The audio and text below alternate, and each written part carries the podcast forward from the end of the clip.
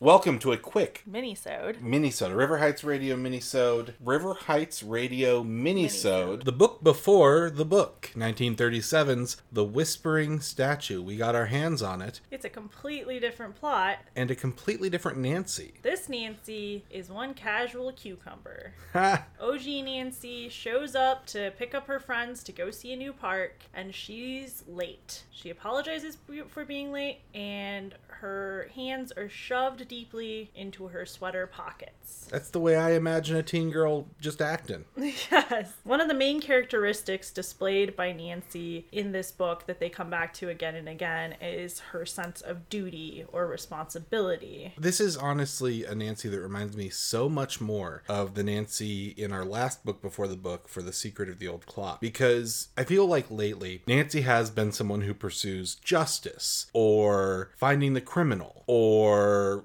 as she said to Ned, tracking down the villain. But here she just wants to help people where she can. Her sense of duty goes back to how much she cares. The book says, ever conscientious and sympathetic, Nancy enjoyed lending a helping hand to anyone in trouble. And there are many times that comes up throughout this novel that we'll discuss. However, Hannah sees right through this idea of duty to the fact that Nancy really enjoys the mystery and intrigue of this. That's right. What did she say? Nancy tries to tell her that she's taking care of Togo out of duty, and Hannah says, "Okay, yeah, you you really like this dog." Right. For Nancy, that sense of duty also leads to the uh, adventurousness that makes her feel like a all-American Girl Scout. Yes, the other main aspect of Nancy's character is adventuresomeness. Hannah describes it as nothing can hold her down, and that's typical of this parental Hannah that we see. Bess describes it as Nancy has the heart of a lion, but I can't help feeling she's too venturesome. That's a little bit of the Bess we know. And George describes it as when you're with Nancy, interesting things always seem to happen.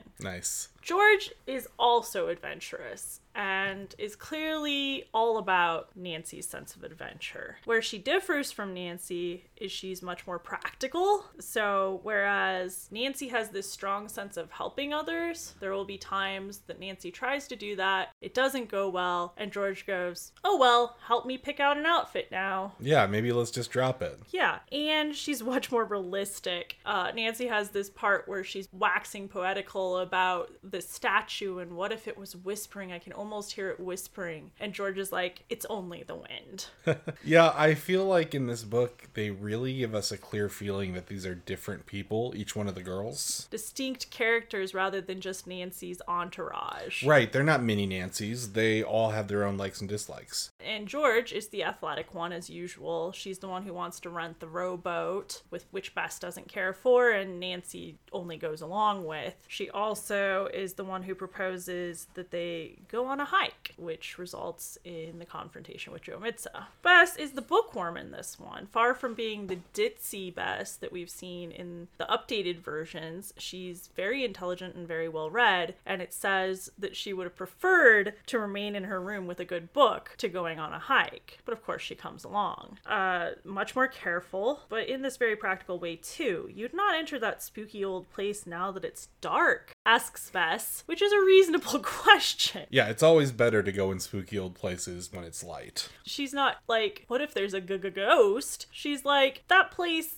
multiple people have told us is about to fall into the sea. Right, or the police are here. Maybe we should get out of here because they might think we have something to do with this. I think that's a perfectly reasonable thing to say. And Bess in general seems the most aware of social propriety. So when they're in the park and Togo is causing trouble, they all are embarrassed that it looks like it's their dog, but she is the most dismayed by this. Right. When Nancy makes a mistake and somebody's life is on the line, Bess is like, Oh, remember we have a party? And Nancy's like, No, I'm not going to a party right now. I wouldn't have a good time. And Bess is like, But they made dinner reservations. Right. It wouldn't be fair to Jack for us to cancel now. Yeah, or when Bess hears that terrible story of this villainous woman. who married a worthless man and her father continuously went into debt, bailing her out of jail. She doesn't even come to his funeral.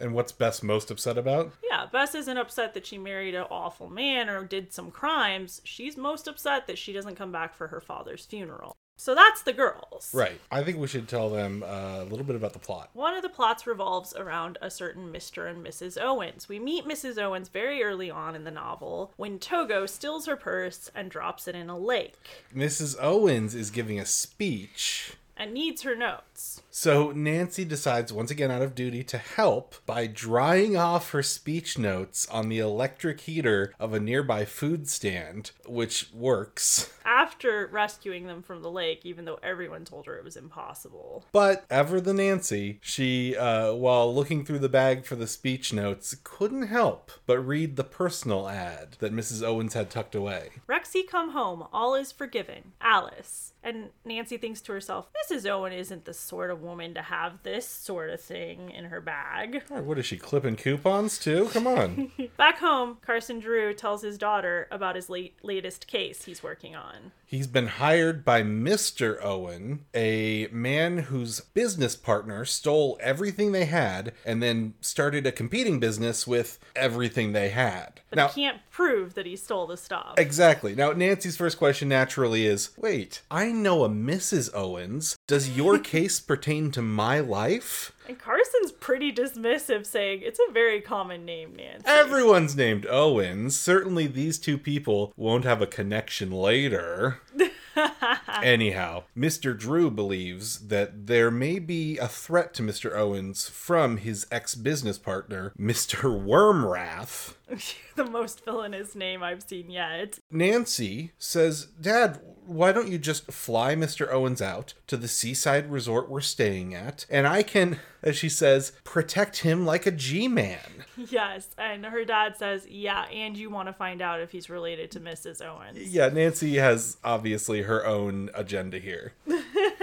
A small plot line occurs where they rescue a boy named Jack who is drowning. Jack becomes, The not boyfriend of the book.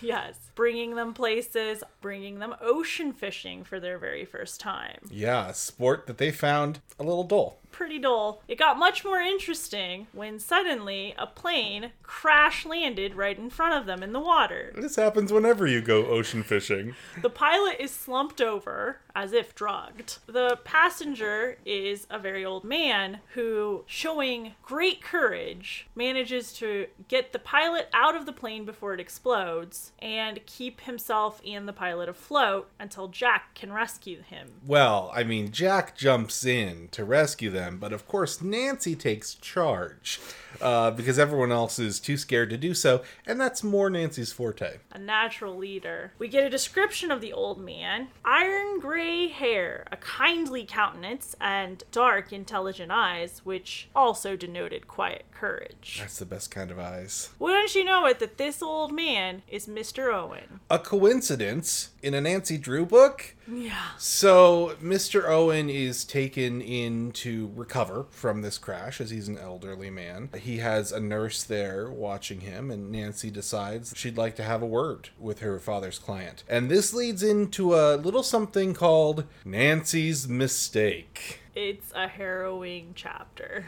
So, I guess Nancy didn't understand exactly the condition that Mr. Owens was in because after telling the nurse that she can take a break while Nancy speaks with Mr. Owens, she does the worst thing she could have with a man who ostensibly has a bad heart. She immediately says, Hey, do you think that your wife, who you believe is dead, is actually alive and I know her? And yes, he does. Um, he gets that excites him. It's he's an excitable man. Needless to say, this excitement is too much for Mr. Owens. Turns out he really liked his wife.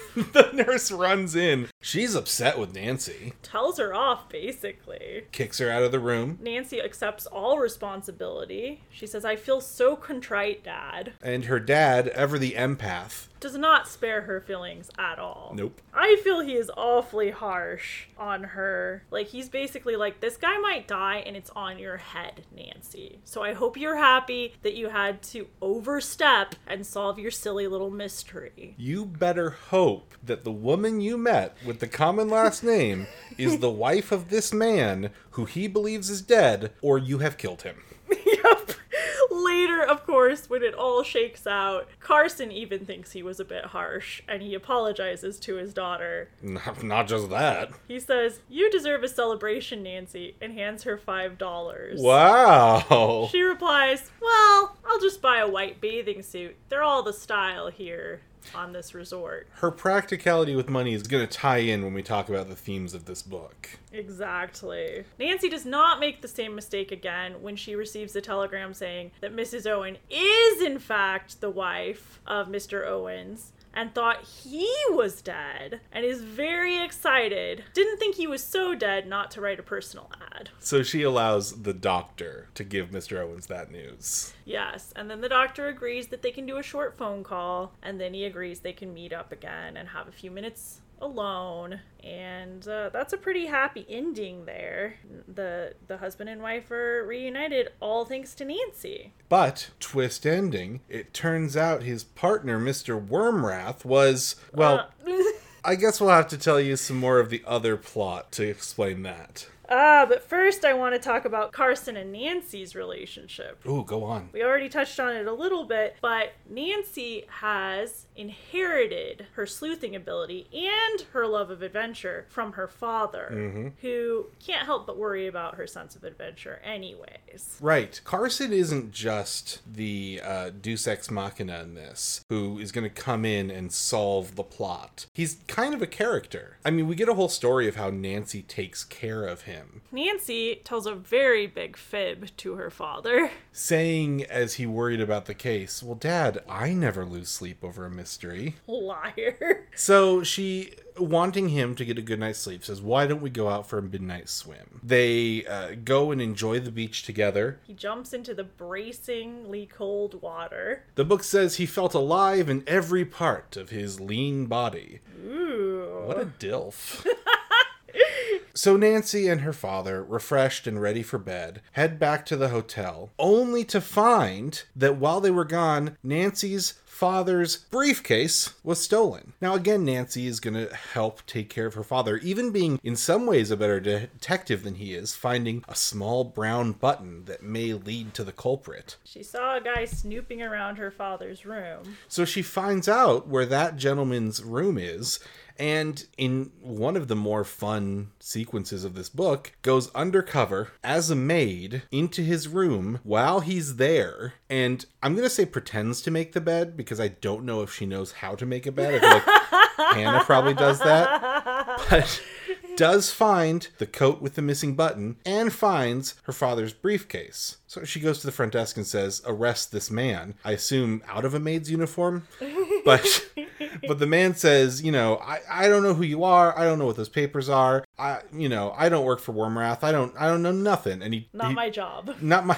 not my monkeys, not my circus, and he leaves. And even here, Carson Drew, who you'd expect to wield great power typically, says, "Well, there's nothing we can do. He's gone. We can't call the police. The hotel didn't arrest him. Um, I have to go." The main portrayal of Carson is not as someone who rescues Nancy or as in the updated version takes over the case from Nancy, mm-hmm. but rather just a worrying father who trembles when he hears about an exploded plane and who loses his calm for the first time in his life when she's in a house in the sea. That's not a that you're not misspeaking. We'll get to that. Yeah.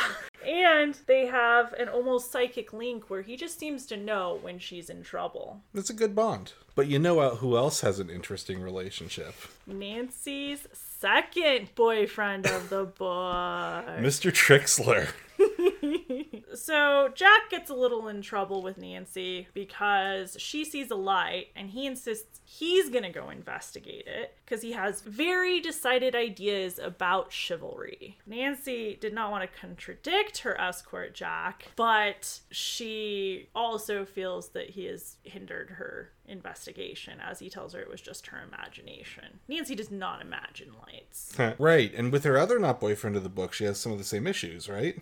Yes. Trixler is a gentleman, and this proves to similarly get in her way. Even though they both can be a problem, at least Mr. Trixler is able to do what not boyfriends of the book are supposed to do give her a car to get around. Exactly. He's also very affectionate with Nancy, Bess, and George, bringing them to the moving picture shows and providing refreshments. Specifically, he is so fond of Nancy. One day, he slips on a cake of soap at the bathhouse he attends. Those crooks! He pays them good money and they try to cripple him. That's from the book. Drat that place.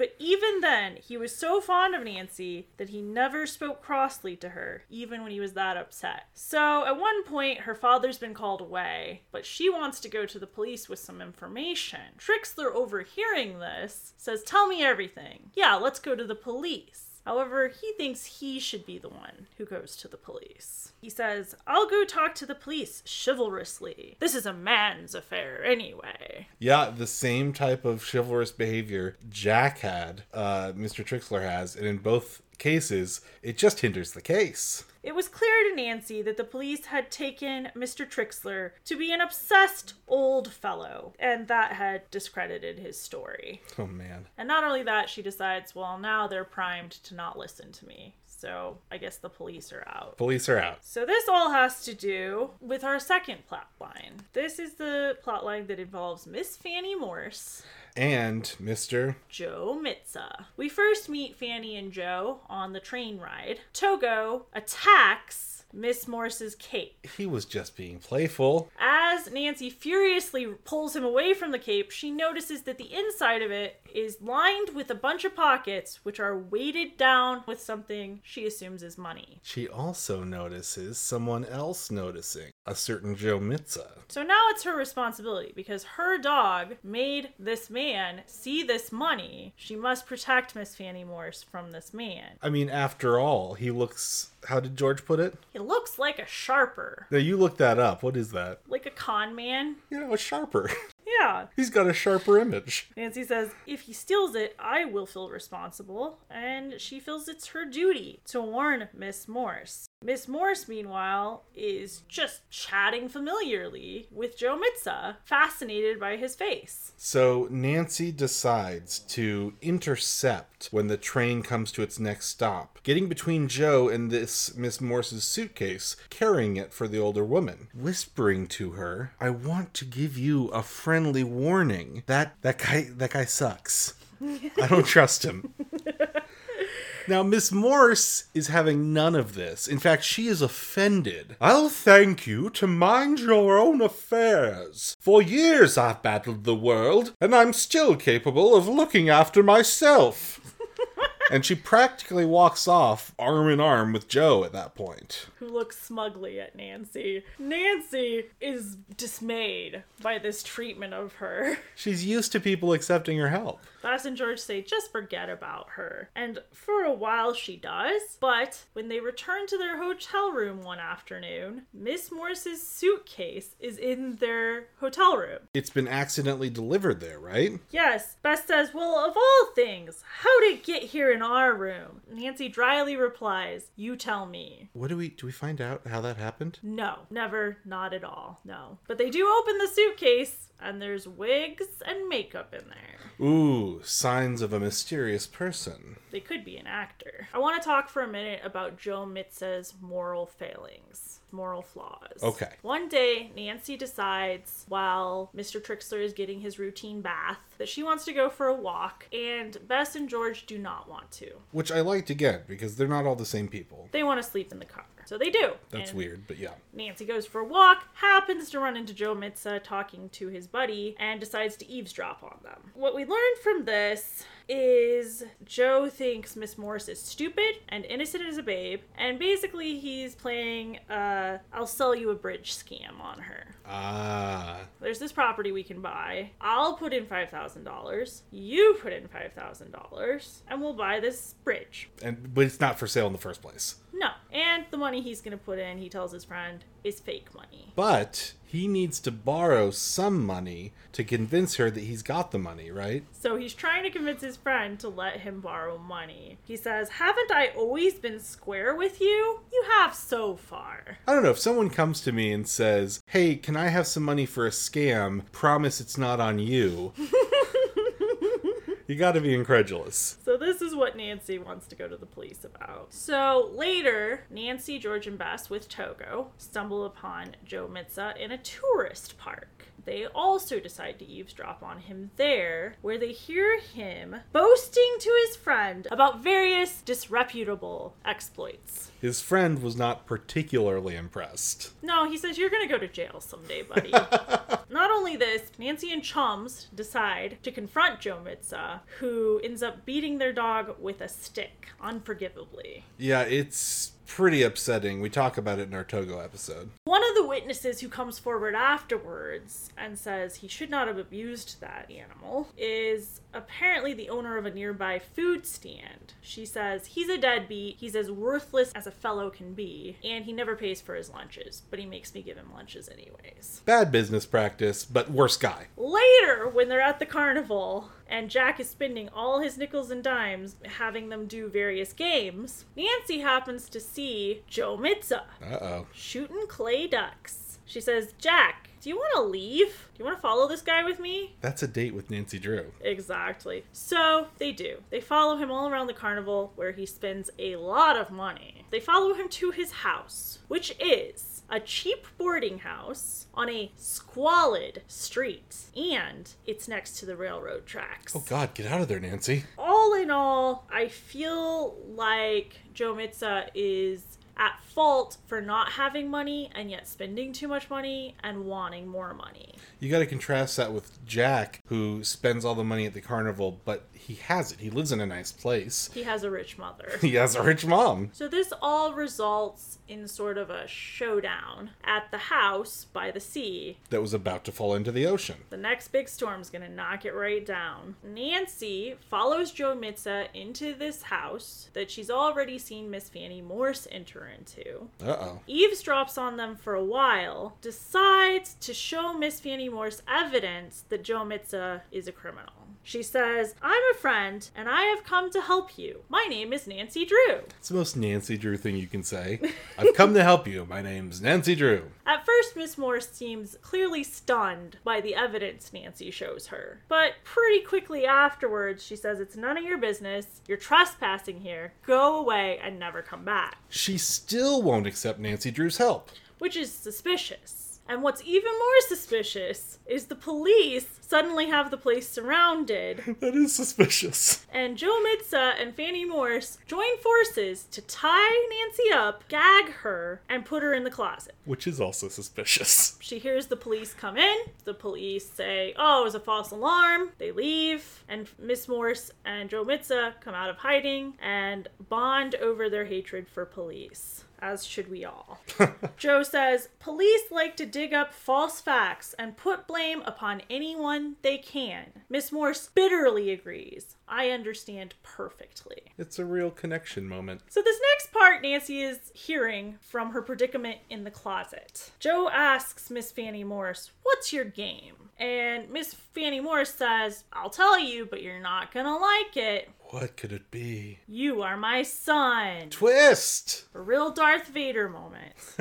he doesn't believe her. They figure out it's true. She tells him, You inherited your father's weakness, his love for easy money. Who could this father be? you know what? But that con- We've got to discuss another plot before we can talk about who that father could be. Nancy says if he felt the slightest affection for the pathetic old creature, he did not disclose it by his words. He's, this isn't a tearful reunion. He's not into it. But don't worry, this whole time, Nancy's fingers were not idle as she listened to the amazing tale. So she escapes. Oh, let's talk about the statue. The statue in the room. The Whispering Statue, the title of the book, the least important plot line. Mrs. Owen From the first subplot. tips Nancy off that she should go see this statue in Seacliff that looks exactly like her. Nancy can't find it, but good old Jack Ooh, from the second subplot. escorts escorts her to this statue, takes pictures of her with it, tells them all about the mansion that's about to fall into the sea. Ooh, that's from the third subplot.